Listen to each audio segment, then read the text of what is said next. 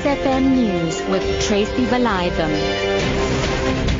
4 o'clock good afternoon. Sports Minister Fikile Mbalula has approached South Africans to accept their transformation as irreversible. He was reacting to question marks over the selection of some in the Springbok World Cup squad. Coach Heyneke Meyer has had to juggle to ensure that 30% of the squad is black. Mbalula says South Africa has accepted conditions under which the country has to operate to change the sporting landscape.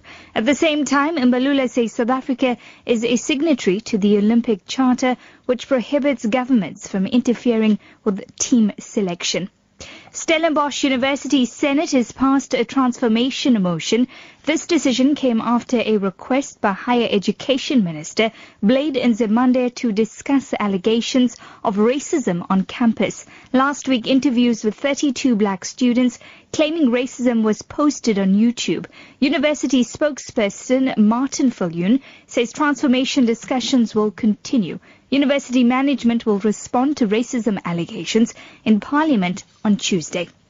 Moving on this afternoon, Eastern Cape Transport Department MEC Weziwe Tikana has sent condolences to the families of 38 people who died in two accidents in the province. Nine people were killed when a taxi went down a cliff near Cradock. In another accident, 29 people died after a bus went down an embankment at Willowvale.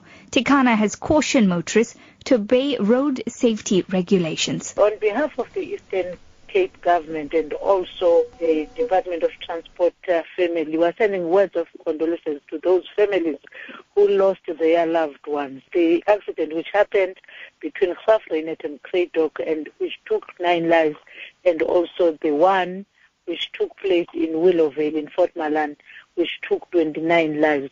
We are saying the Eastern Cape Cape government is with them in this time. However, we also want to send a word to those reckless drivers that they must obey the road safety regulations.